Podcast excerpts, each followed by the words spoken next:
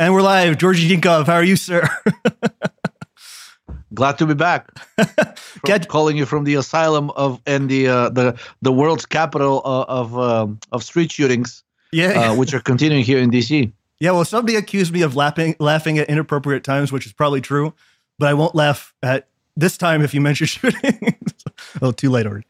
They're now shooting basically like there, there have been three high profile shootings on I think I mentioned last time on 14th Street in DC, which is like the, the corridor where the, the all the trendiest places are. Um, and basically like it's it's all targeted shootings and the only people getting hurt unfortunately are innocent bystanders. Um, like from ricochet bullets. Um, and the response of the police is, "Oh, um, let's start some troubled youth programs uh, and maybe these people will turn in their guns and they'll stop de- uh, dealing drugs and, and doing whatever they're doing and they're going to invo- um, get involved uh, they'll enroll into a competitive embroidery class I don't think so. every they try this program every year, and every time it's such a disaster that even in a democratic-run city, hardcore democratic city like DC, um, like the council said, like we, we we have to find a better use for the money because this is just not working. Uh, I don't think they'll spend on more police, but like that that that whole like youth outreach program um, is not working and and over the last couple of years the people running it got assaulted by that youth like basically that they were trying to uh, um, you know uh, make make them rejoin society uh, apparently they're not interested so uh, I don't know. We'll see what happens. But uh, so far, they've, they've been running. Uh, they've been using the excuse that it's just people like um, you know getting their yayas out because they've been uh, locked down for an entire year and you know they're just you know they, they just need to shoot some people man just just to feel normal again. Maybe that's true. Who knows? Well, Gen- generative uh, energy podcast kicking things off in an uplifting spirit as always. Well the, listen the, the thing I, I, value realism I know, way so more than, than, optimism. So do i. I think that's what makes uh, our conversations work because we both are well, uh, did you happen to watch the David Martin stuff that had come out recently? Or I don't even know if it was. Maybe, maybe oh, the YouTube video, yeah, like yeah. The, the where he basically like. Uh, well, I mean, it's pretty much whatever we've been talking about with Ray over the last uh, I don't know a year or something, right? That is. Com- he just synthesized it really well. That yeah, that's the thing, and so he's coming at it from a patent point of view, and he and uh, I mean, he has the most amount of evidence, I think, of any person putting this together, you know, and because a lot of it's conjecture and, and, theory based on relationships and things like that. But he has all the like going back to 2006 or whatever. And then in one of that one of those videos, he said the they've been wanting to vaccinate the population for like the last 20 years, you know, and and yeah, then yeah. they they finally put it together uh, in 2020, I guess. You know, I found out though that like videos like that don't don't actually work on the crowd that's that's oh. believes everything is, is, is, is fine. Yeah. What did work though is that like that study that I sent you that posted on the forum that 82 that it calls 82% miscarriage in um in, in women who vaccinate before the last trimester. Um, I had conversations with like two doctors and another friend of mine. They're like hardcore pro Biden, like uh, you know you're a crazy conspiracy theorist, Georgie. Like uh, you you belong in a straight jacket and whatnot and basically like like that's actually the one thing that, that they were willing to listen to because we looked at the numbers and i said what what do you make out of this and the only thing that they, they could come back was that well uh, assume you know it will be really scary. Uh, they, they basically said, well, it's just a it's just a hundred and I don't know what how many people. It's not a representative sample, right? Uh, we need bigger studies. But they're saying like that's they actually were willing to listen to that. They said, dude, if that gets confirmed in a in a larger follow up study, they're saying like the two doctors said they will definitely stop recommending the vaccines, and they themselves, like basically, they haven't been vaccinated yet, um, and and they they probably won't. Um, that kind of stuff where you basically show official numbers, and then I showed them the debunking, right? Because the Snopes or whoever ran like a debunking saying like, no, this guy's lying. It's only 13%. Yeah, if you take all like the entire 820, I don't know how many women, right? But if you look at the, you know, if you break it down by trimesters when the women got the vaccine, mm-hmm. the ones, the only reason the numbers came out good and comparable to the general population is because the vast majority of women got the vaccine in the last trimester. But the ones who got it in the first two trimesters, like 88% or even more, like uh, miscarried. Um, and basically, like the, I could tell, like these two doctors who normally don't even listen to me. I mean, we have we have like a friendly chat, but they're always dismissive. It's like, oh, whatever, like another conspiracy theory, right? And then when they looked at the numbers, you could tell that they're spooked because their expression on their faces changed. Uh, and they said, "How is how is this possible? Like, why why isn't this all over the news?" I'm like, "It is all over the news, by by but all the all the mainstream news media is saying like basically like this is a lie. People are spreading misinformation." Uh, and they said, "Well, um, it's not a big enough sample to like stop the vaccine, but if this get if this gets confirmed." Um, it's it, it would be really scary. I mean that that's the only time when I actually managed to get through to somebody because it was hard data and they were they they actually they had seen the study themselves right? Uh, and they're the ones who brought it up. And then when we looked at the actual numbers inside they said how is this possible? Why isn't this uh, all over the news? Well you tell me why isn't this all over the news. Um, and uh, yeah so that kind of stuff you can you can kind of get through people you can see they were visibly upset right and it's not at me but like they were like wow something this isn't right um, but you know, if you try to show the video, uh, what, what's his name? David. What uh, was the guy? David E. Martin. Yeah. So like, it's it's all like adding pieces to the puzzle, but nothing, no really like smoking gun in the sense of that it's irrefutable evidence. It's all like here's the story, the backstory to why this may be happening right now. Mm-hmm. mm-hmm. Uh, most people who don't want to believe it, they'll say, "Ah, this is just conjectures," right? But if you point to an actual study with numbers um, and you show them like that basically women are, are miscarrying at a massive uh, rate, um, most people, especially doctors, um, would, would listen. This was the crazy quote. I, I, wish I could play this sound. Unfortunately, I have this looped right now to where Georgie and I can't hear the, the audio from this computer. Uh, don't ask me why. But the quote was from a book. Um, okay, this one, let me get this here. Um,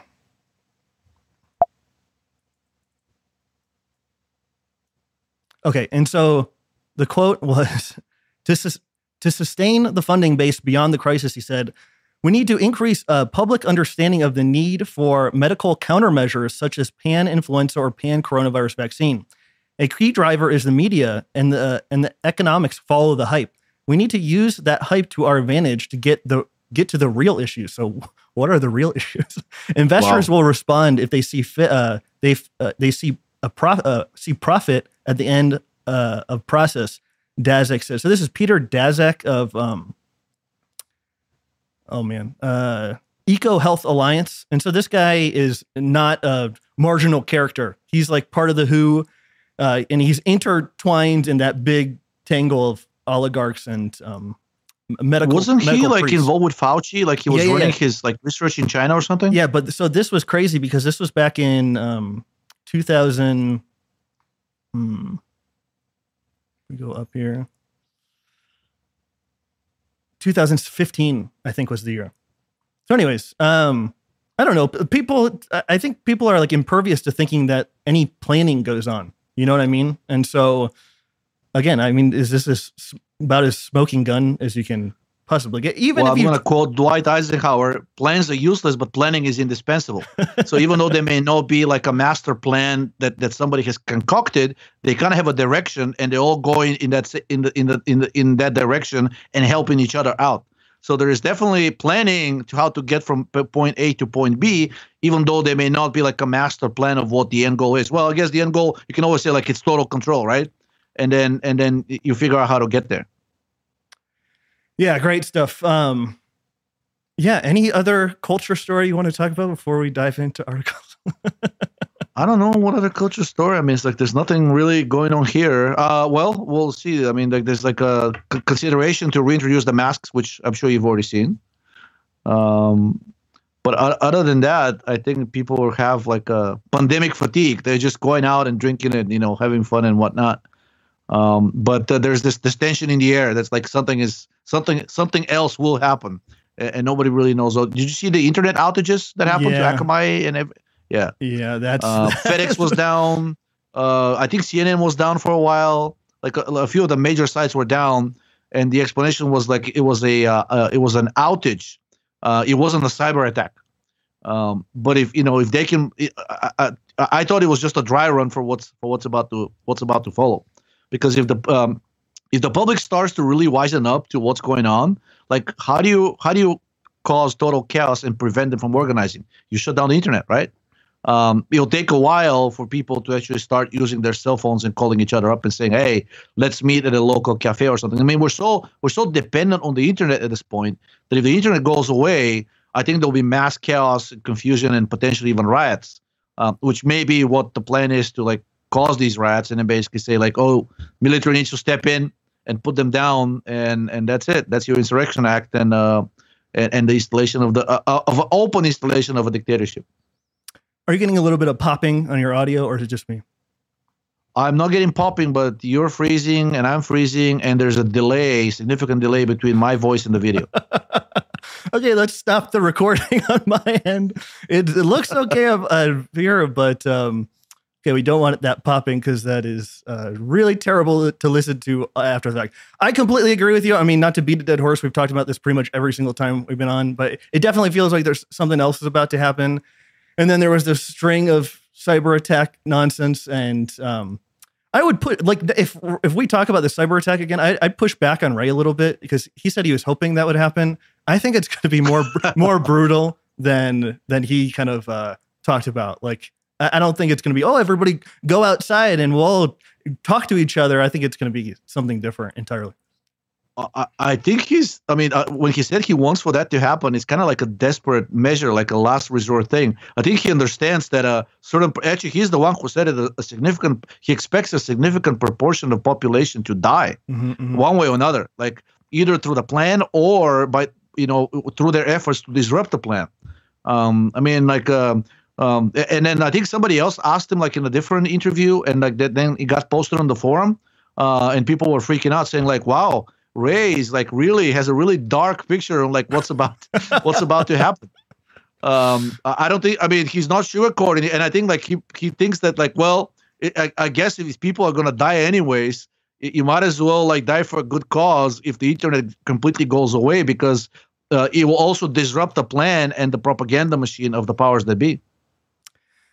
Yeah, agreed. Yeah, it's uh no, you're not my therapist, but it is, it is, it's hard. I mean, how are you dealing with it? Like, it's, uh, I, I know some people are going to think we're crazy for talking about this, but like, it, it definitely interferes with all future plans, you know? And like, so are you making long term plans or are you living in the no. moment? Okay. Yeah.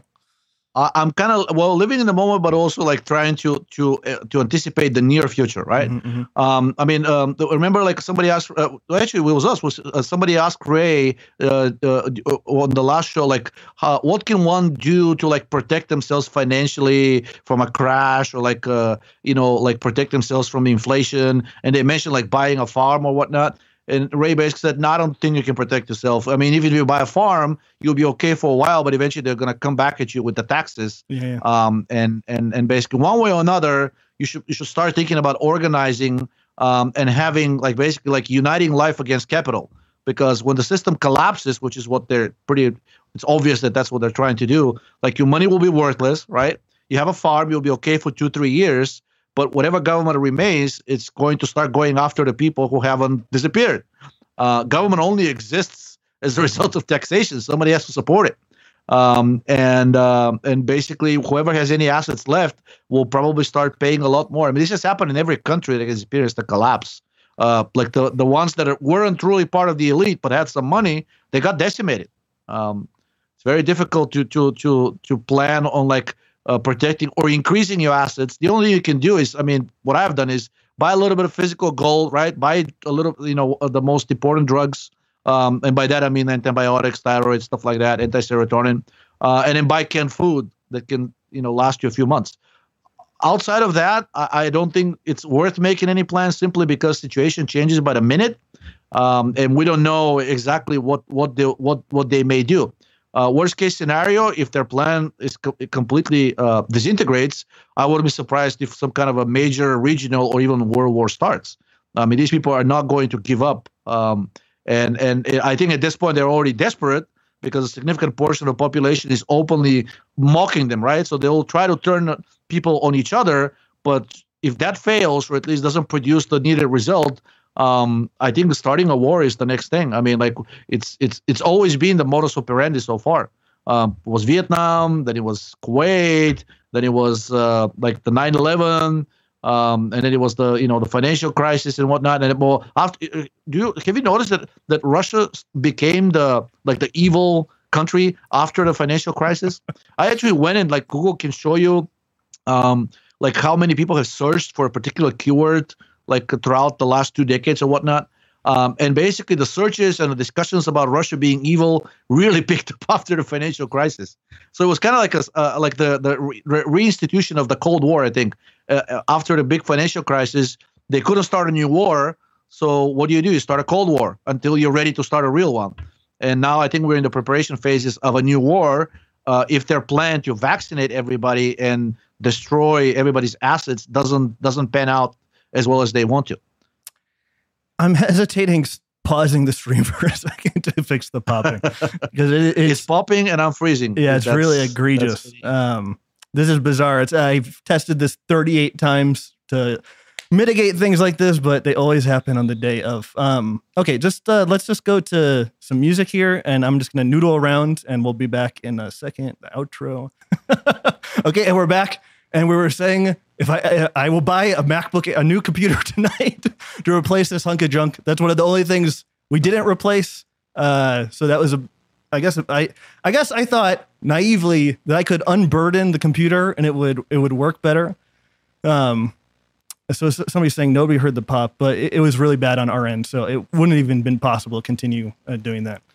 Um, yeah. Anyways, I will get a new computer, and this won't. Hopefully, we'll never have it again. It's really this computer that's causing so many issues. I'm I'm very happy that we kind of got it fixed. Okay, is there? I don't know how I'm going to stitch this episode. Together. Maybe I don't have to stitch it together. Um, what uh, I heard. What what is there any other cultural things we need to chat about? I don't think much has changed since the last time we talked about it. I mean, basically, um, just watching how some of these predicted internet outages are starting to happen, and uh, you know, I'm ambivalent if if I if it will be a good thing or a bad thing because um, if there's no internet, we can't have the shows. so that kind of um, precludes us. There's no forum, there's no blog, right? Uh, but then on the other hand, like people need to get out of this um, manufactured reality, which depends largely on the internet. Um, and I think Ray has a strong point there. I, I just I just think it's not it's not the entire story. Uh, I mean, we don't know we, we don't know what the social cost of the internet disappearing completely will be. Uh, if that leads to a war, then it's kind of a toss, right? I mean, you lose the internet and then you get, you know, game war. Um, because I mean, like, have you seen? Have you gone to parties lately? Like, well, actually, you, you live in the, you've been living in Mexico for years. You go to any party or like a bar in the U.S. Uh, basically, the the social interaction these days is four people or like a few people at a table sitting at a, sitting at a table and watching their phones. Like they rarely even talk to each other. Did you see that transhumanist article? This is it. Um, did, did, you see this was by Whitney Webb? She was saying the most disturbing things, uh, like the the transhumanist stuff, was really going to escalate quickly. Uh, How though? Like, I mean, none of that technology. Okay, it's it's great. I mean, it's it's it looks great on paper, but after seeing the fiasco of AI, general AI, how Google was caught like uh, lying and manipulating the the PR stint that they did for their uh, uh, assistant trying, like the digital assistant trying to book a reservation at a restaurant, and then they got caught that it was basically everything was scripted. The A, the IBM Watson, like the artificial intelligence engine that was supposed to put all doctors out, uh, uh, out of business it failed miserably. They tried to implement it in three or four major hospitals, including the Mayo Clinic, and the doctors hit it and said this thing. Like I think it killed a few people too. It said like some people had two, had cancers and like they didn't, and now their IBM is getting sued for like getting giving wrong diagnosis. So so this whole transhumanist stuff, I, I know that that's what they're they're, they're dreaming of. Uh, Catherine Fitts said in one of her interviews, like she quoted Sean Parker, who said like they they're to live to all the billionaires are to live to 160. So for, for all of us peons, the only thing that remains is death, right? But I, if you look at the way Sean Parker looks right now, he does not look very healthy. His face is ballooning, which suggests very high cortisol. Um, and you know, it's just I don't know of any of the of the elite that looks really healthy. It looks like any he or she is on their way to uh, to living to 160. Um, so it's great in theory, but I've yet to see any concrete evidence that this stuff works. Yeah, just to be clear, I'm not saying it will work. I'm saying there. I think this vaccine is not only a in way to depopulation, but also in an in way to changing humans and whatever. Right, they're testing yeah. on on us, and then if it works, and, and they'll find out what works, what doesn't, right? But eventually, they're going to start injecting themselves with uh, with whatever ways with gene editing technology to change their genes. Mm-hmm. mm-hmm. Um, it may turn out to be a competition for the Darwin Awards. Um, I mean, um, again, like you saw, the results so far for CRISPR, they don't look very promising. Um, like the, the the few animal trials that that happened, like I think the animals died shortly after. Um, and in the Chinese, they did like designer babies or something, like and they used CRISPR to edit a, a few human embryos, and then they said that that two of the embryos died quickly shortly afterwards. So I don't know. Um, I, I think the elite is putting way too much faith into technology that has already been debunked over the last hundred years. This this whole gene editing has to stop uh, if they want to if they want to survive. And maybe maybe, maybe we just let them uh, do this stuff to themselves, and and then they then they check out. There's no need for a war. Again, I'd have to go through this article again. I, I don't think they were necessarily saying that like gene editing was going to create these slaves, but just like in, interfacing with the brain and things like that. And and the most disturbing thing about this article was saying they were specifically targeting children. You know, yeah, and and that was going to be the a, a huge emphasis.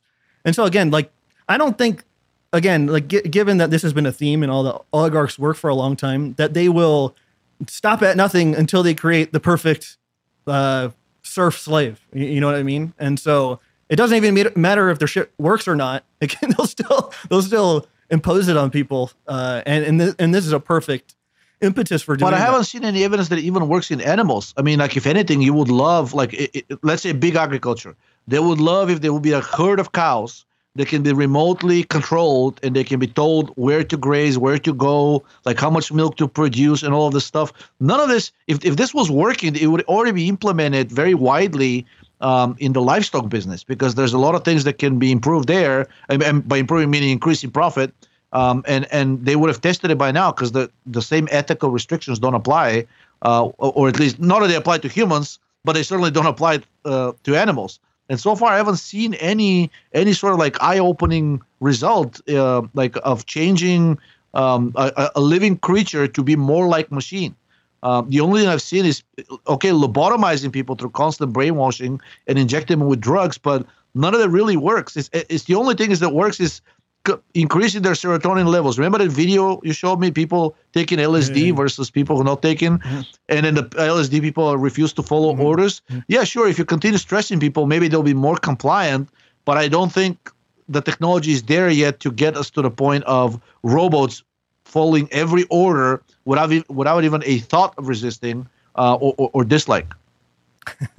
this dude and then um, that woman were both ex DARPA. So I'd push back on that a little bit. They have they have to have a monicum of um, vision of what the future is going to be. Like DARPA just doesn't make sure that like doesn't work at all. You know you know what I mean? Like they can't be completely dysfunctional. They have to have some kind of inroad to what they want to do. DARPA was a was a client of mine, and I can tell you that they're, that they're extremely dysfunctional. This whole thought, like that, that's the one thing that actually kind of gives me hope like most of these people uh, are, are, living pipe dreams. Uh, Sean Parker living to 160. Have you seen R- Ray Kurzweil lately? Oh, yeah, yeah. The guy who is like the he, he's he's like the poster. He, he's the global speaker of transhumanism, uh, and he wrote that book like "Live Long Enough to Live Forever," where he said basically that we're going to reach a singularity where everything is going to merge. Right, we're going to merge with the machines. Um, I don't think he's doing very well health wise or, or, or looks wise and I certainly, again, not a single one of these people looks like he's going to make it to to uh, not 160, but even 90. The only two people that, that are currently they actually have a, the best chance are probably Soros and and Kissinger.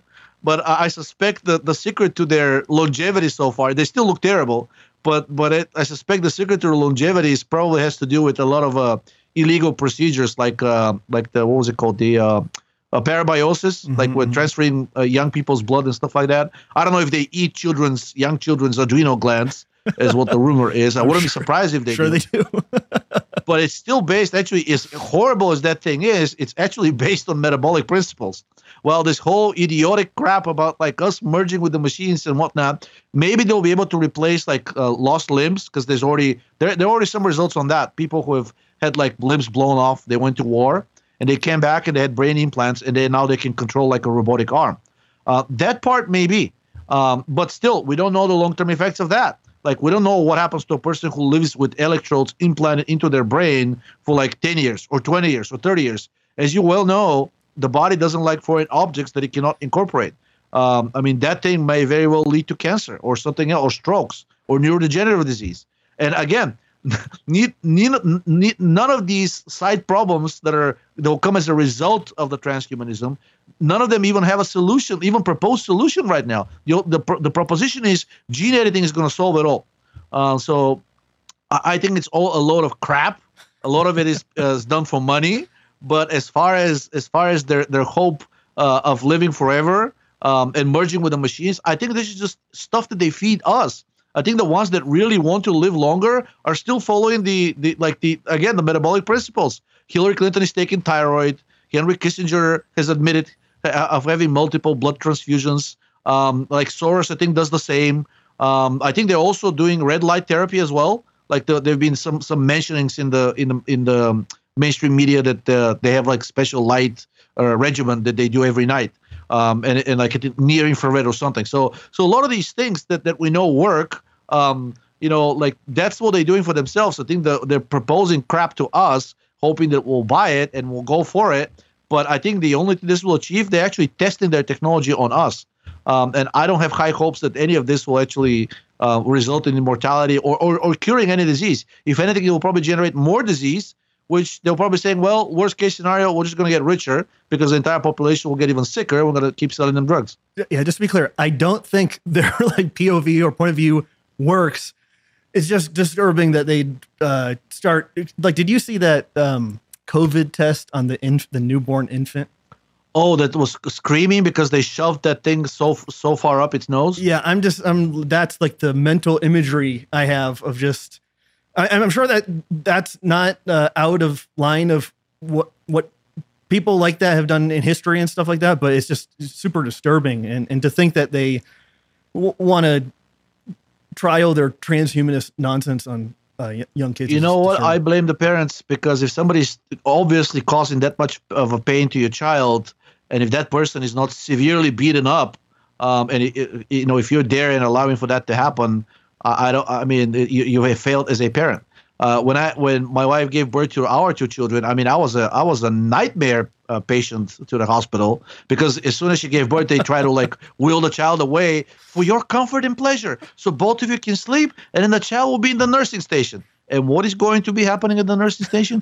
oh, just the regular vaccines and a few other procedures. And what are those procedures? well, uh, you've already signed a disclaimer. No, I didn't. So they were actually already ready to do the procedures without even checking that I never signed the forms authorizing them to do that. Uh, so, needless to say, the child stayed, both children stayed with us. We had multiple attempts of nurses coming in throughout the night and trying to, to take the child away. It was it was so creepy. Like, I mean, of course, I was so nervous. Uh, first being a first time father, and like even and then the second time still like you know overly excited, right? And then like the nurses will come in every hour to to check up on the mo- on the mother and the child and every single time they will try to wheel away the cart with the bassinet where the child was. And every time I'll get up and say, "What are you doing?" Oh, we just thought like you need to rest, and you know we're, trying to help you out. Did you ask for that? well, no, but it's policy. It's, the policy you signed in that in that form. I said I did not sign the form, and I've been asking for you to show me a copy of the signed form for the last like twelve hours. Where is it? Oh, uh, we don't want to aggravate you. Like uh, when the doctor comes in, the attending physician comes in the morning, you can ask them. no, I'm not going to. Show me the form right now. so again, nightmare patient. But at the end of the day, these people are not there to help you. They're there to protect themselves legally and do whatever the hospital procedure is. They're making money. They're taking more DNA data, right? Um, now, I have to say, only one of of every of entire medical staff that we saw for both children while being in the hospital the only person who was ever uh, even remotely friendly and actually like felt like a real doctor was a was a guy who was uh, on his way out he was actually retired but they kept him there because he was a such a specialist um, and he was 79 so that's the only, again uh, el- more elderly person and he felt like a like this nice caring doctor that wants to help you. Everybody else like had this this vicious look on their face. They will storm in. They'll go behind your back. They'll try to like sneak up and like take take the child away. They will argue with you. They will lie. They will gaslight. They will lie, gaslight, and lie. And I thought like, wow, I I, I you know, because I was, I mean, uh, I was, I was combative, and and you know, I was the one doing all the fighting while my wife was recovering. But what happens to people who basically, like, the woman goes there and gives birth, and the relatives go home and, and leave her there at the expert in the expert hands of the um, of, uh, uh, of of the gynecology department.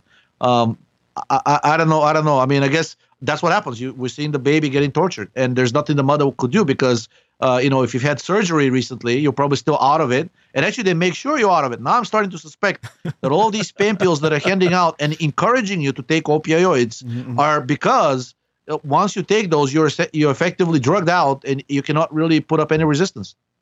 I, I just imagine you mid uh, bite of the bioenergetic Bulgarian beef burger, and the doctor coming over to you, and you throwing the burger and telling him no. That's that's my mental imagery. I wasn't eating anything, but we did get into like pretty nasty fights because you know they. Well, here's the other thing. Like it's a so my wife gave birth at the Georgetown University Hospital, so we go there. So it's a teaching hospital, but also you can request that basically during the during the birth, it's only the nurse and the doctor, like no students, no people with cameras walking yeah. in and trying to record the whole thing. Mm-hmm. I was freaked out because this entire crew walked in, and there were like four people that uh, I, am pretty sure they weren't even medical staff. They were just recording the procedure so they can show it to they were claiming to show it to other students wow. and again i signed all necessary forms saying like we want privacy we don't want anybody in the room except the doctor and the nurse right uh, and god forbid if something happens to the baby the the staff from the nicu will like will come in and, and try to help right and still like they would ignore you like the stuff that benefits them they will keep trying to do it until you actually become aggressive um, well not to the point of a physical fight but you un, until you stand your ground they will continue um, and, and, manipulate and lie, and manipulate and lie, and they they do it. it's like their second nature. Uh, they don't even think about it. It's like that's what they want to do, and and you're there like a raw material to be processed and harvested. Always uplifting on the Generative Energy podcast here. uh, to me, that was actually uplifting because I put up a fight. I mean, I know. most of the parents that were on the ward, um, like I mean, they, uh, I think most of the actually the women that gave birth, like their relatives were with them uh, like uh, they were waiting while the procedure is ongoing, right? But as soon as the woman gave birth and everything was confirmed to be fine and whatnot, like most of the actual relatives left, uh, uh especially uh, during the night, and these women were on their own, and all of their babies were at the nursing station. And then when I when I went there, because like they um, on the second day they, they came in and said well, we need to do some neonatal tests well, what are those well uh, vision hearing like uh, reflexes, stuff like that. So we're gonna take the baby away. I'm like, no, you're not taking the baby away. well, we have to take it away because the we, these machines are not in the room with your wife. The baby needs to go elsewhere. I'm saying I'm coming too. So they, much to their chagrin and and con- continuous bitching, I followed them as they were wheeling the baby away. And we went there. There were like 25, 30 babies, and they're all getting processed. Like they were getting jabbed they were getting like blood was being drawn out, etc., etc. And if I wasn't there, the same thing would have happened to my baby, even though officially they're only supposed to be checking um, hearing, vision, and reflexes. Wow. When you see like the equipment that they have there, it's clearly designed to like extract like biological material from your child. They're they're not there to like simply ascertain health. Unbelievable. And what year was that? That was was were you full into the health stuff at that time? So 2013 was when my uh, older child was born, mm-hmm. and I was just getting into. Uh, but look, I've been combative my whole life. Uh, it's like I'm a very angry individual when when I feel like people are messing with me for no reason, especially people that think that in a position of authority, and and after you've caught them, especially lying to you, right? Then it's like then you know the whole trust thing is broken, right? Once you once you catch a medical professional lying to you or like saying something stupid, um, and like the ones that are really good people, they would apologize and say like, you know, I didn't know or I made a mistake. But the ones that are the psychopaths are basically gonna again lie and gaslight, lie and gaslight, lie and gaslight, and hope that you will break or eventually you'll acknowledge the authority. Uh, with those people, I'm not pleasant to be around. Maybe that's why we're such a great pair, George. are you lying and gaslighting?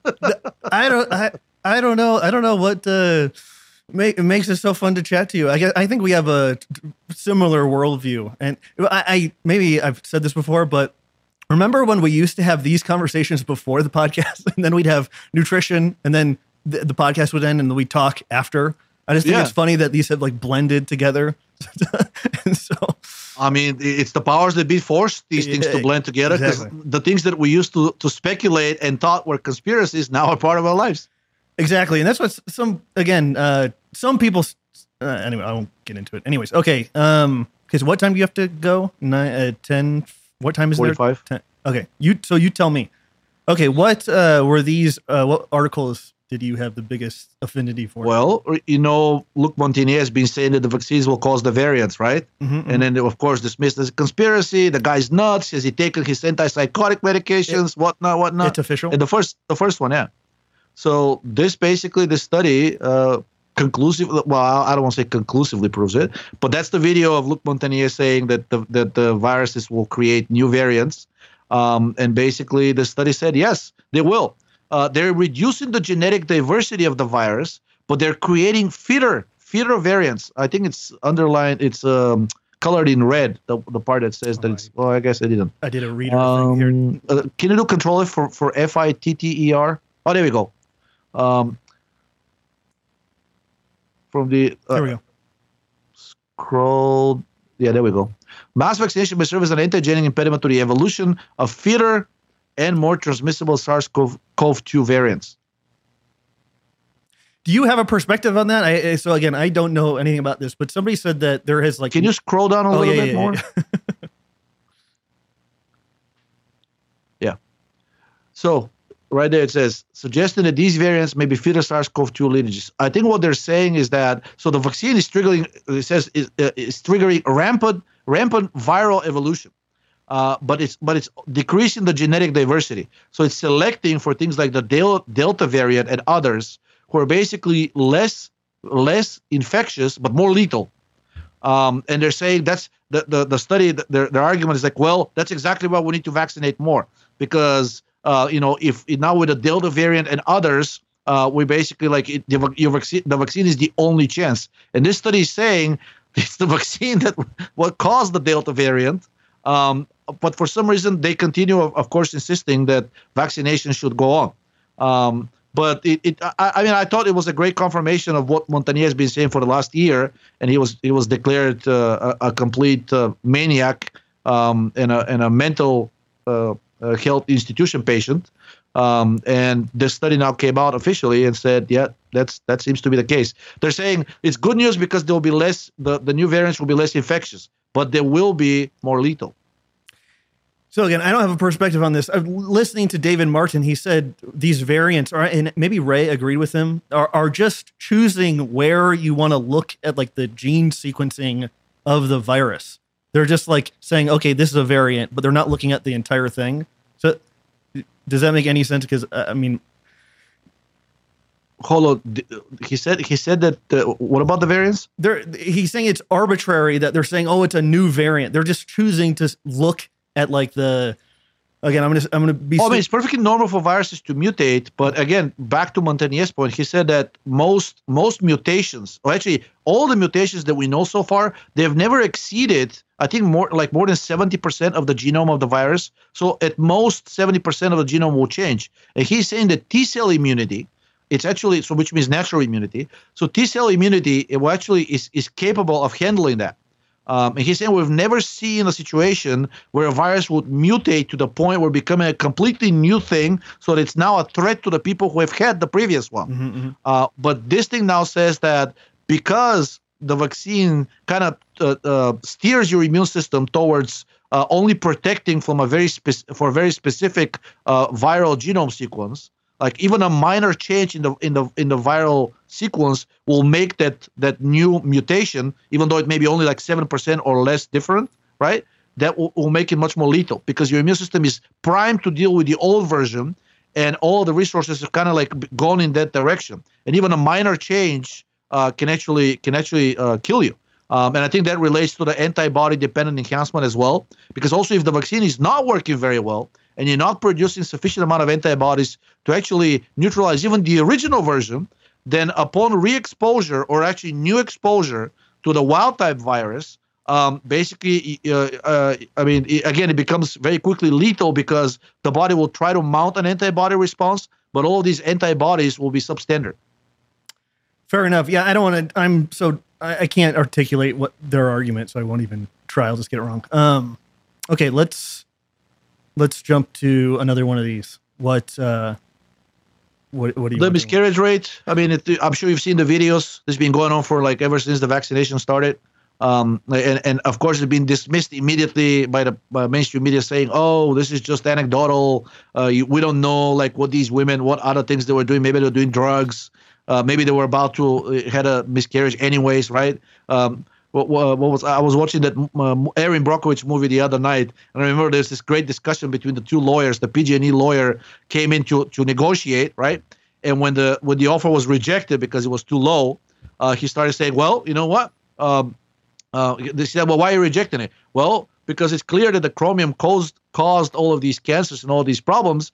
And and since you knew about it, I think these people deserve more money. He said, million things could have caused this. Bad genes, irresponsible lifestyle, uh, like poor diet, etc., uh, etc. Et so, so it's all these excuses have been thrown at the at the reports of women of pregnant women miscarrying, and this is the I think the first study today that actually looked at the problem uh, and even though it's a very poorly done study, uh, it, it, even that the data uh, is indisputable. Basically, what it showed that for the women who took the shot, uh, at least one of them actually, even one was enough to actually cause this problem.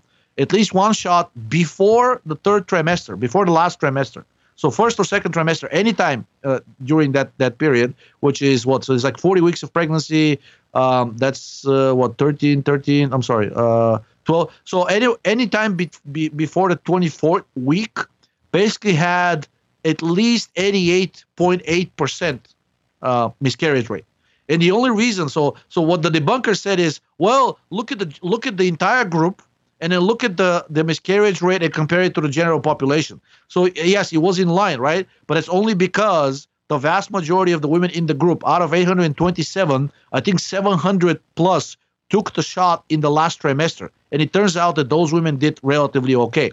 So because of that, of, of those women, the, the total miscarriage rate was close to what the general population miscarriage rate is. But if you if you break it down by trimester of when the vaccine was taken, essentially it, at least 88% uh, i'm sorry like all the women who basically took the vaccine in the first or second trimester even one shot had an 80 at least 88.8% miscarriage rate and that by the way is a lower bound because if you look at the numbers, they reported miscarriage rates um, like before the 13 week. That's 96 of them, and basically like the, then then they then they looked at the vaccine and it's basically the first and the second trimester. So there's a gap between the 13th and the 26th week where you could have had more even more. Uh, there, there could be more spontaneous abortions, uh, in other words, miscarriages that they weren't counted. And if that's the case, that number 96 will go up. So it's at least 88.8% uh, miscarriage rate. What's nuts is like, I just feel like a few months ago, they were talking about like possibly giving pregnant women the vaccine and they possibly giving children the vaccine. And it just like, it just went by so quickly. Yeah, there's not even possibly. It's at this point it's considered considered completely normal. But um, a few of, so a few of my wife's friends basically like uh, they they apparently they they lied to, to the vaccination centers that they're pregnant in order to be fast tracked and be able to get the vaccine. This was like back like when it was first starting to get distributed.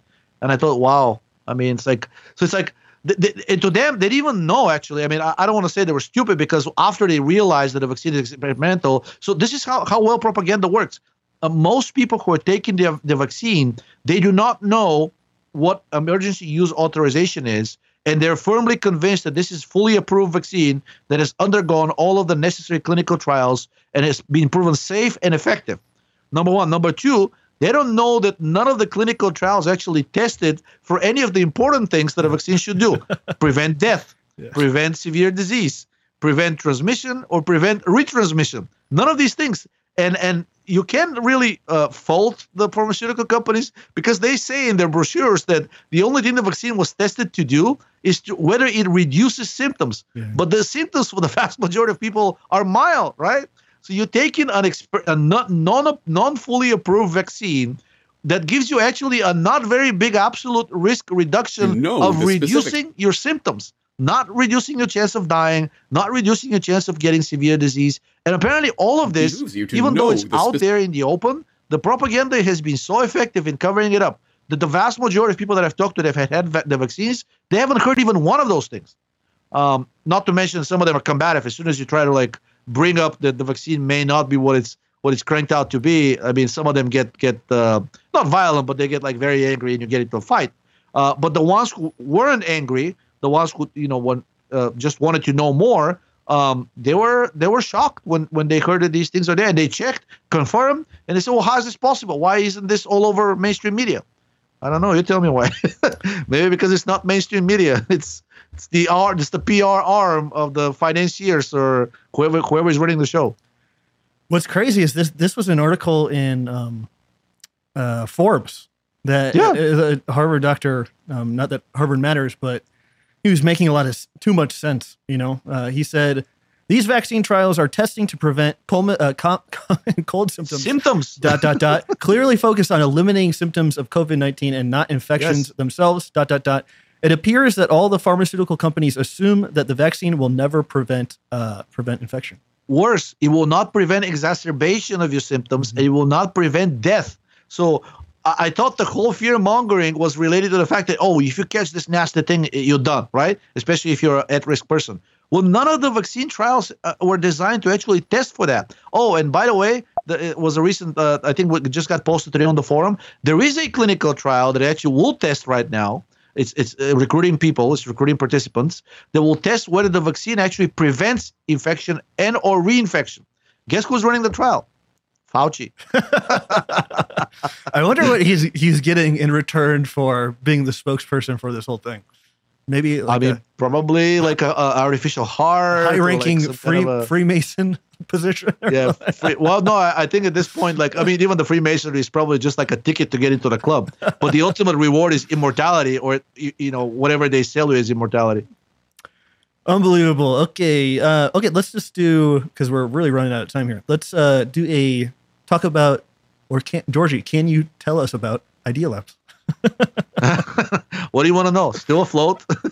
Still irritating people like medical professionals worldwide? um, I mean, uh, well, we're starting a new study uh, with vitamin B1 and B3 um, for a very, um, it's a human tumor, lymphoma. Uh, and uh, I work with two labs, one in Bulgaria, that's the Bulgarian Academy of Sciences, who uh, basically are very cautious about uh, about working with me because apparently my ideas are too controversial and causing a, uh, uh, uh, irritating people, uh, established doctors, even in Bulgaria. even though I'm paying them, they they're still they're starting to get suspicious because some of the results came back better than their established drugs that they they they designed, and that's not a good thing. who is this person who doesn't even have a medical degree dare to come in here with his quinones? and and you know and and, and progesterones and DHEA and dare to like uh, beat our results. Okay. Anyways, but the Chinese lab, um, I asked them like, what's the uh, like, what is the most lethal tumor model that you have? Um, it's they're all they're all tumor models, they're all xenograft models, so the the results should should apply to humans or at least be you know fairly fairly transferable. And it's a type of lymphoma lymphoma line called JeKo one. J E K O dash one. So we're gonna test the vitamin B1 and, and B3 combination and see what we can do there. And I'll I'll probably test. Um, I'll try to test a few of the uh, the things that Peat has uh, already has a great hope uh, for in terms of like stopping cancers like lidocaine, um, like some other quinones, like maybe thyroid, aspirin, higher dosages, um, and see if we can uh, make a dent. Because if uh, it is considered the most lethal of the human tumor models in rodents. So if we show some result there, um, you know, it will be. Um, I've I kind of given up on publishing like in in uh, every single study that I do because we're getting pushback from every single journal. Like we went to like less, even less reputable journals. I suspect at this point the vast majority of them are owned, like one way or another. Even though if not directly owned, they're getting some kind of a money. I think it's from advertising. Uh, and basically, if you try to publish things like we're still trying to push the DHT study on prostate cancer, um, even the two journals that are uh, out of 11 that originally said yes, we'll review the paper and potentially publish it, even now they've come back and said we don't want to risk. Like it's basically too controversial. You need to include a control group that had estrogen treatment or became otherwise chemically castrated because it's it's it's the standard of treatment for prostate cancer. I'm like, well, who cares? The results are good. DHT is good. It's great. They're like, no, we cannot have that by itself. It has to be it has to be compared to something else that that you know that will be acceptable. Otherwise, no. there has to be some naturopathic or orthomolecular journal or something that will publish. But what even if even if you just got the raw data and put it out as a paper or a PDF, do you think that would that's still that's probably? I'll do it. I mean, basically, if we cannot publish it, uh, the only reason I haven't done that yet on the forum is because most of the journals have a rule like if you've already put it out in the open, Ah. it cannot be published as an independent article Ah, okay. uh, un- under them. So it's like so we're, I still have some a tiny sliver of hope that we'll manage to publish it somewhere.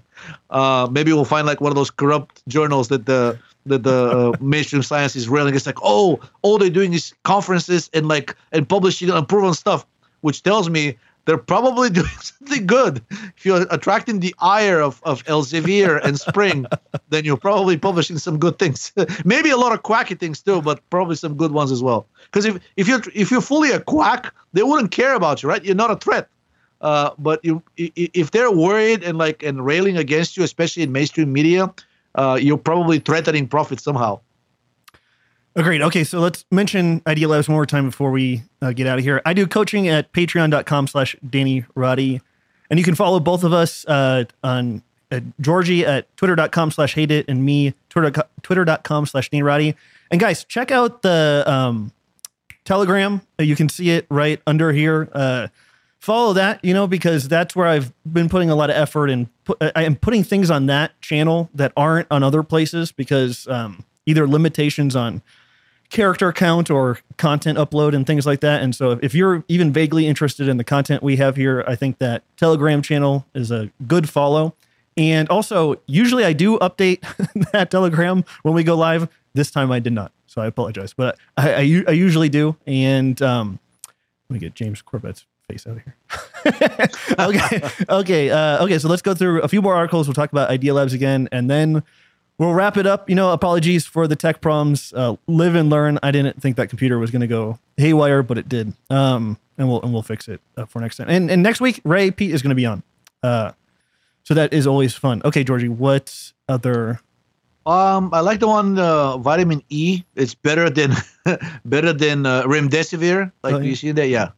So not only is a hundred times more potent, but basically no side effects. It, it was alpha tocopherol. There was the there was there was the active uh, uh, substance because they tested a few esters because they said, oh, uh, the, the the old story. Uh, the regular tocopherols are very lipophilic. Uh, they they cannot really be used in research. We need to uh, like we need something more water soluble because they were doing in vitro studies, and, and actually that's kind of true because these are cellular cultures, and the medium where these cells grow um, is actually water based, right?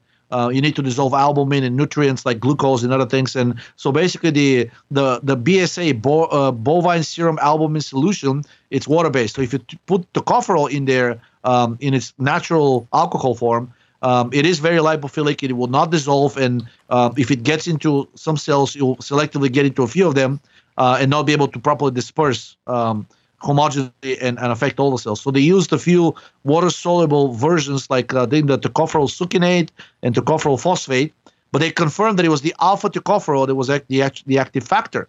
Um, and uh, a concentration as low as a, hu- uh, 10 micromoles per liter, which can be achieved with like 75 international units daily. Um, that was that inhibited the replication of the virus by more than 90%. Just, just as importantly, it was effective against the entire family of coronaviruses, not just SARS-CoV-2. So there you go. There's your there's the solution to all of the worries about the new variants, fitter or not, right? Uh, and all the mutations that Fauci keeps keeps scaring us with um, uh, from the TV screen. Apparently, alpha tocopherol is all you need, or just probably in general, just the tocopherols, mixed tocopherols should do should do just well. And last but not least, it was a hundred times better than remdesivir, uh, the darling that uh, the darling of the pharma industry that now is is actually enjoying multiple multi-billion trials around the world. And they're hoping to get it approved uh, for treatment of, of COVID-19 and potentially the other mutations that are that are that are coming our way. Freshly synthesized in Fort Detrick, Maryland. Uh, seriously, it was. No, I'm saying like no, no, not remdesivir. I'm saying like the Oh, new oh, variants. oh, I thought you said I'm- I'm- I'm remdesivir. saying was- tongue in cheek, freshly synthesized and released from from your from not not far away from here, maybe about 15 miles from here, Fort Detrick, Maryland. What, what is remdesivir? Like, it is it a pill or what? Uh, I think. Well, I don't know if it's a pill, but it's like something that I think they tried for HIV. Mm-hmm. Uh, they still have high hopes that it will become part of the cocktail that they're using. Mm-hmm. There are all these like antiretroviral drugs that have been repurposed um, to to to uh because uh, initially, as as long as you hear the vir at the end, it is some kind of antiviral, um, and most of them came from research on HIV uh, because they thought like if it works on HIV, which is this nasty virus um, that that is really shouldn't be infecting people because it's a retrovirus. Anyways, um, they thought that like if it works on HIV, it should be usable on, on uh, uh, many other viruses. Um, and I think remdesivir now is because it's out of patent. They're trying to get it approved for SARS-CoV-2 because it's, it's it extends its lifeline and it, it, can make again it can make more money because if it gets approved for a new condition, even though it's still a viral condition, then even though the patent protection has expired, it can get extended um, and nobody else can can uh, can sell it for a while. I think FDA can extend it for like five years if it's out of patent, but it's approved for a new condition, um, and, and, prevent other other companies from manufacturing it and releasing it as a generic ingredient. While at the same time, I've seen, I'm sure you've already seen the news, FDA banning NAC and mm-hmm. acetylcysteine.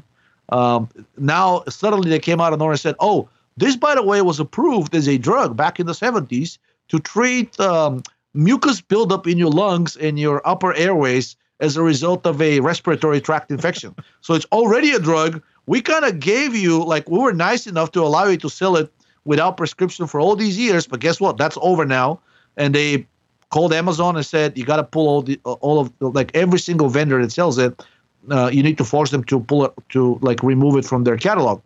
Um, and uh, uh Amazon did if the kind of bioenergetic view talks about uh, keeping your tissues intact and, and, making them less susceptible to viral or fungal or bacterial um, infiltration or something, what what does the the standard medical model? What do they do for viruses? Like if, if it's a drug, what is it? Do you know what it's doing? Or or take, either either attacks the virus directly or basically attacks the replication mechanism inside of the cell. Hmm.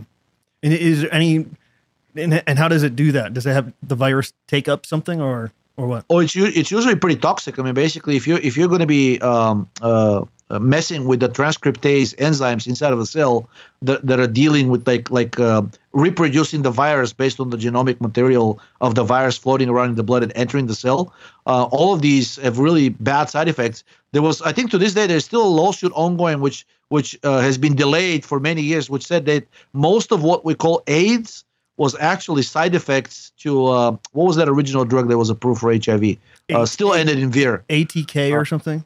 Yeah, something like that. Mm-hmm. Um, yeah, and, and well, by now it's a cocktail. But basically, it's been demonstrated that people dying from AIDS, oh, with, I think, without a single uh, uh, zidovudine. Yeah, if you look at it, at the side effects of zidovudine, uh, basically, it can cause pretty much any type of cancer. Pick a cancer, and, and this thing is a risk a risk factor for it do control of cancer. Yeah. In the 1960s, a theory that most cancers were caused by environmental, uh, uh environmental retroviruses gained clinical support. This sounds like it's treating. Um, uh, yeah, but if you keep reading down, basically you'll say that that it, there, there's a um, there's there's a uh, association of like several lymphomas and leukemias.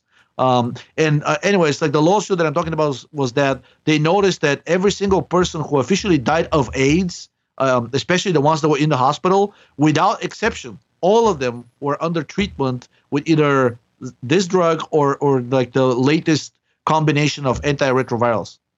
Yeah, this is like the least read Ray article on the planet, the one about HIV. Is it? I feel like it, like it's it's uh, flies so under the radar. I feel like um, talking. I mean, not to go off subject here, but talking about people with the so-called immunodeficiency have like super high levels of polyunsaturated fat in their blood and cortisol yeah. and yeah, and estrogen. Yeah, yeah, of course. estrogen. Mm-hmm. A, the AIDS. Uh, uh, I mean, they consider it a disease, but the phenotype of AIDS is in, indistinguishable from advanced cancer, um, diabetes, like basically all of these diseases, like the, in the latest stages, the wasting syndrome that AIDS patients with advanced AIDS have, it's indistinguishable from from cancer and type one diabetes. Um, it always reminds me of like when Ray said that his father was basically when he had like the he had diabetes and he was wasting away to the point where he weighed like hundred pounds or something mm-hmm, at some mm-hmm, point mm-hmm. uh, until he started using uh, uh, what is it called brewers brewers yeast. Yeah, yeah, yeah. Awesome. Okay, nine thirty. You said fifteen minutes. Yeah. Okay. Uh, let's uh, go through.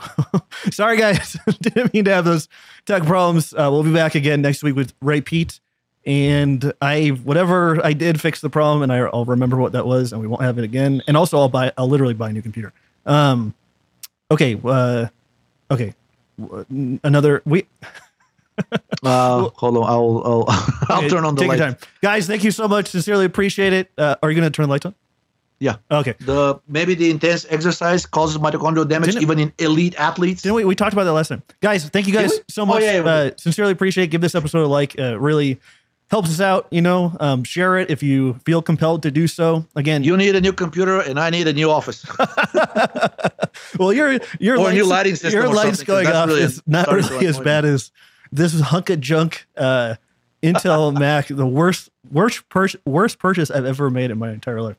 Eh, For anybody that's a nerd, this whole stream is being run off a thousand dollar um, MacBook Air that's doing significantly better than my thirty five hundred dollar um, MacBook Pro. Anyways, okay. Uh, Uh, that thing that says vitamin improves ovarian reserves in women with Yeah. fertility. It's a it's a typo. It's actually vitamin D. Um, I don't know if I've corrected it. I haven't corrected it on the blog. I need to correct it. There's Don't a typo. But anyways, um, there was there were a few studies that came out recently about DHEA uh, drastically improving fertility in women, especially women over 40 that have been having problems getting pregnant. Um, and uh, they, they don't know how it does that. Um, I think the obvious explanation is well, first it blocks DHEA is a known anti- anti-cortisol agent, right? It when used in the proper dosages, actually has been shown to raise progesterone levels in both men and women. Um, and they uh, they're still struggling to explain the mechanism, but it's prometabolic and it's known to activate the uptake of cholesterol inside of the cell, um, which usually leads to increased uh, synthesis of, of steroids derived from cholesterol. Uh, but again, DHEA has risks, right? If you use the, unfortunately, the the protocol used in women is, is still not approved for uh, for improving female fertility. But many fertility centers are aware of the research and they're prescribing it. The dosages used are in the 25 to 50 to 100 milligram range daily, depending on like how severe the situation is. And at, the, at those doses, the absurd dosages, uh, you're running a, a risk of actually causing more problems than solving because will clearly like massively raise estrogen as well. So vitamin D doesn't have those risks, right?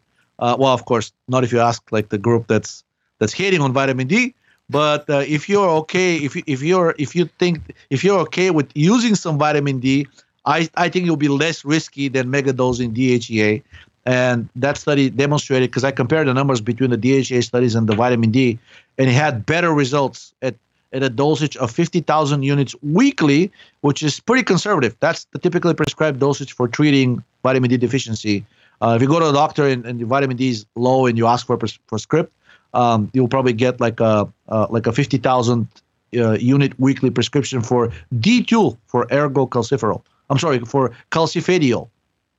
huge. I, I, did we talk about this yet? I, I can't believe it if we haven't. Um, huge shout out to Kate Deering who did such an amazing job interviewing Ray. And you didn't have a chance to listen to this, did you?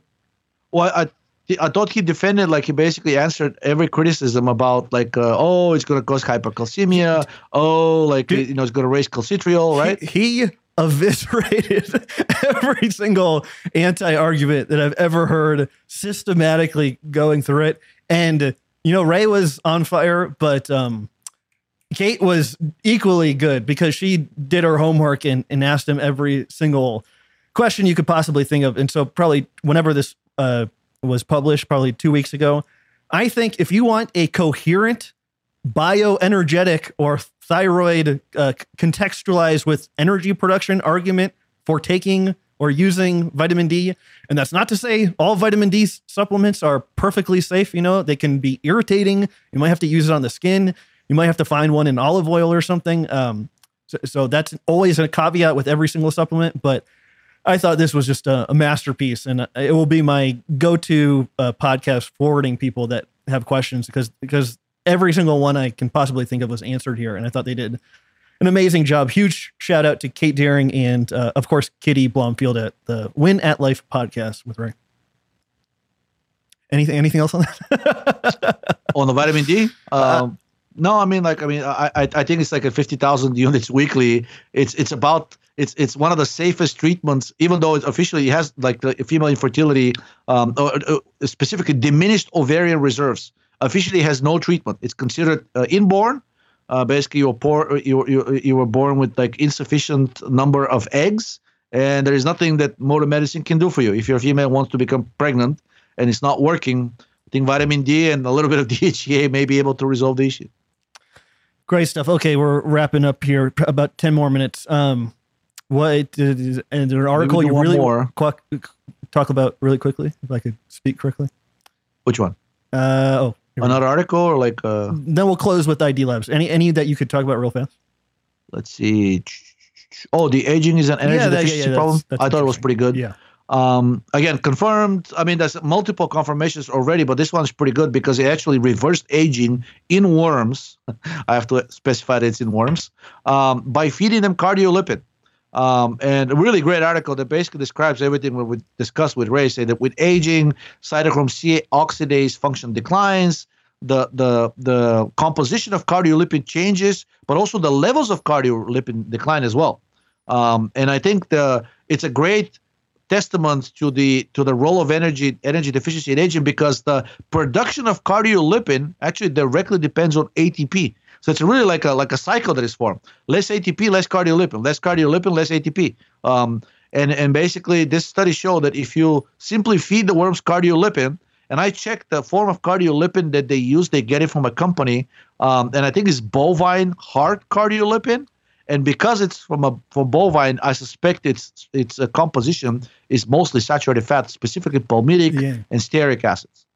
Yeah, I was going to say, isn't it naturally palmitic acid that makes up cardiolipin?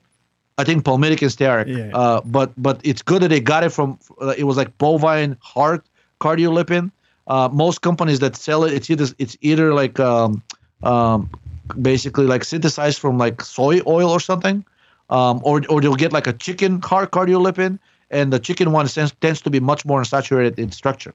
Um, and it was a good thing that this study used the bovine one, so we can kind of say that it's, it's the it's the fact that it didn't simply su- such, uh, supplement it with cardiolipin, which with supplement it with a saturated version of the cardiolipin. That's probably what's responsible for the effects because there are multiple studies with chicken heart cardiolipin, and they, they did not demonstrate lifespan extension effects in worms.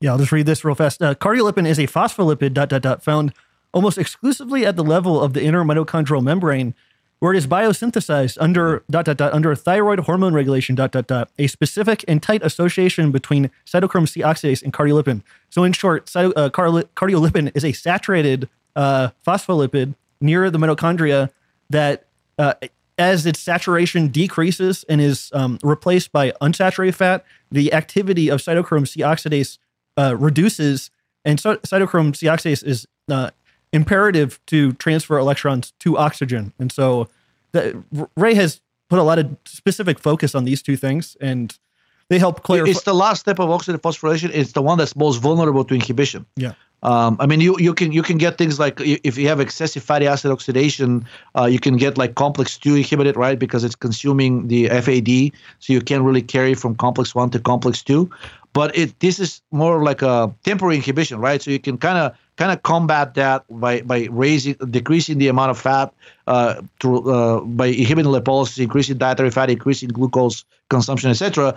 But the, the the block that usually happens at cytochrome C oxidase level, it's either something nasty like nitric oxide, which combines forms a very strong bond, and then like very few things can actually destroy that bond, or it's a structural inhibition, which is depends on cardiolipin, and if cardiolipin levels decline or the composition changes from saturated to unsaturated fat, it's not something that can easily remediate.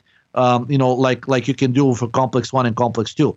So you actually take concerted effort to increase the consumption of saturated fat. And I think Ray has this um, article showing that uh, basically like feeding all rats fully hydrogenated peanut oil, uh, which then becomes not an oil but it's a solid fat because you've you're converting it from linoleic and, and, and, and linolenic acid into the equivalents, which I think are stearic and, and arachidic. Um, basically, they, they reverse the decline of mitochondrial function in very old rats, the two year old rats, which are, were about to die.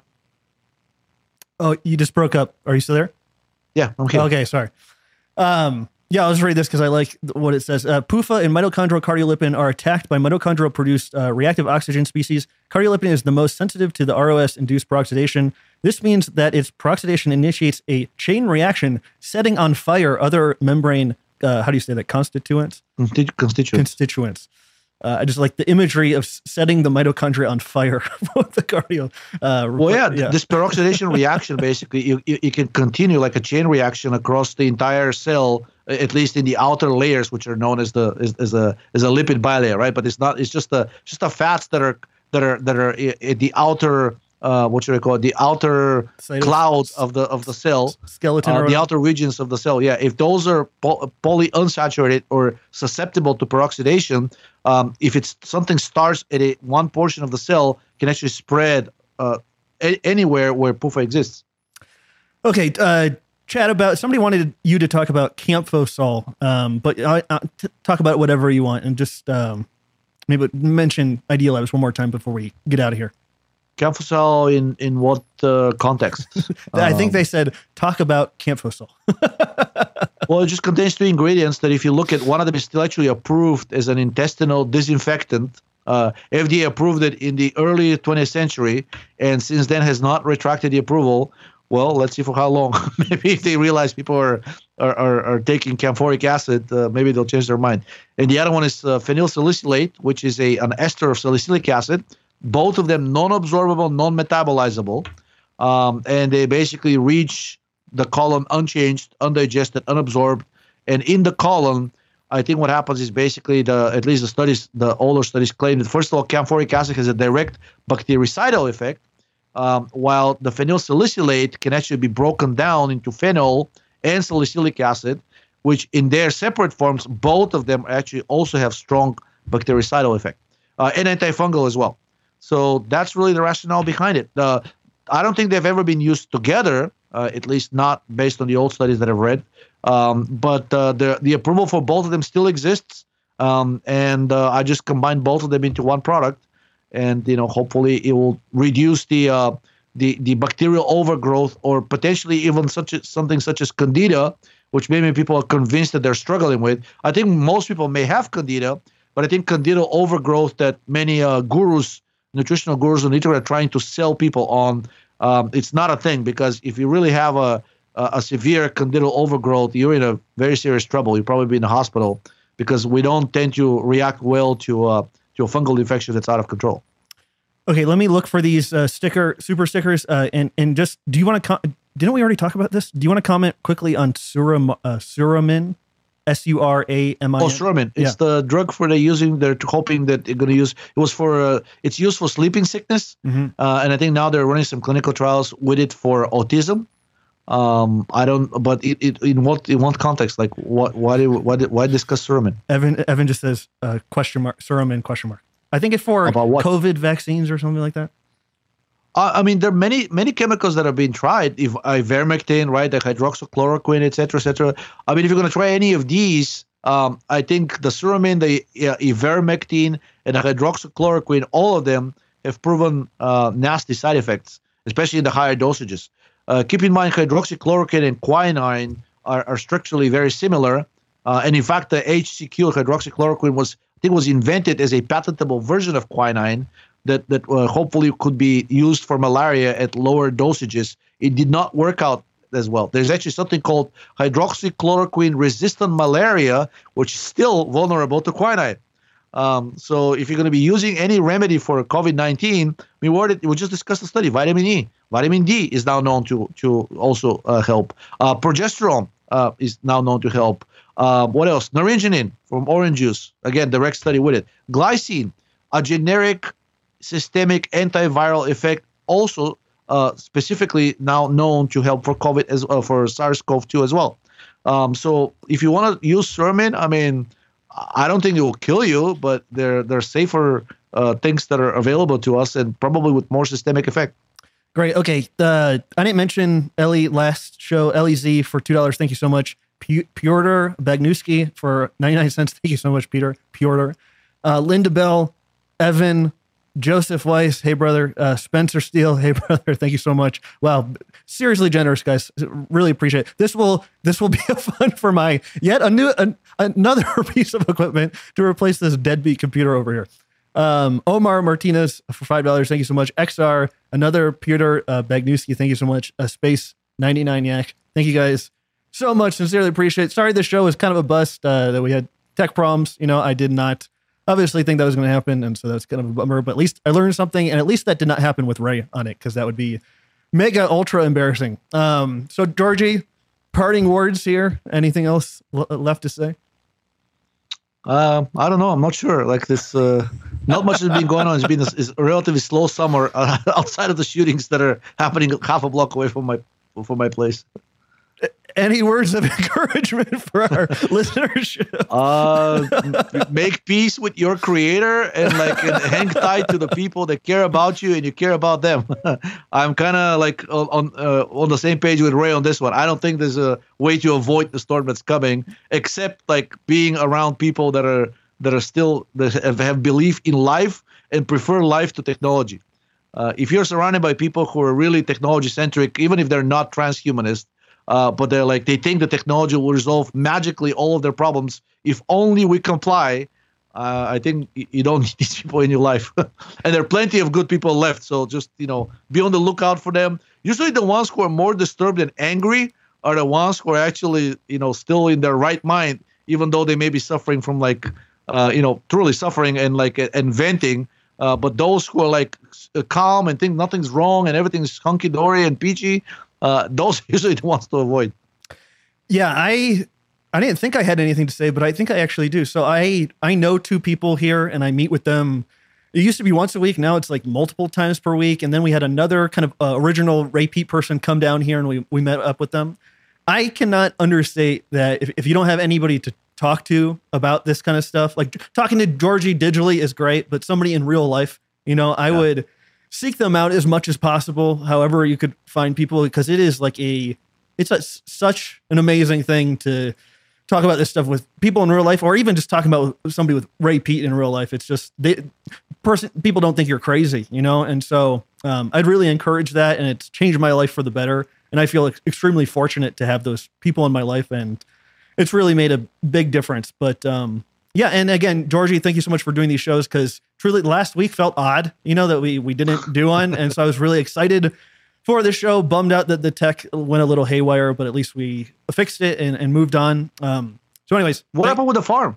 Uh, still, or moving to the other state. Still material. Oh, we'll talk about it a little bit off the. Okay. um, guys, thank you so much, Georgie Dinkov, my Bulgarian brother. You know, thank you so much for bearing with me and doing all these shows. You know, and, and really, really being my partner in crime. So sincerely appreciate it. Uh, and and then thank you to the amazing listenership that we have that's so supportive for our small small little show. Okay, so we will be back next week with Ray Peat. Uh, give this episode a like. That really uh, helps us out. Subscribe to the Telegram. Follow Georgie on twitter.com slash hate it. Uh, go to idealabsdc.com and check it out. And we will be back uh, next week. Uh, guys, have an amazing weekend. Thank you so much, Georgie, and we'll talk to you guys soon. Bye, everybody.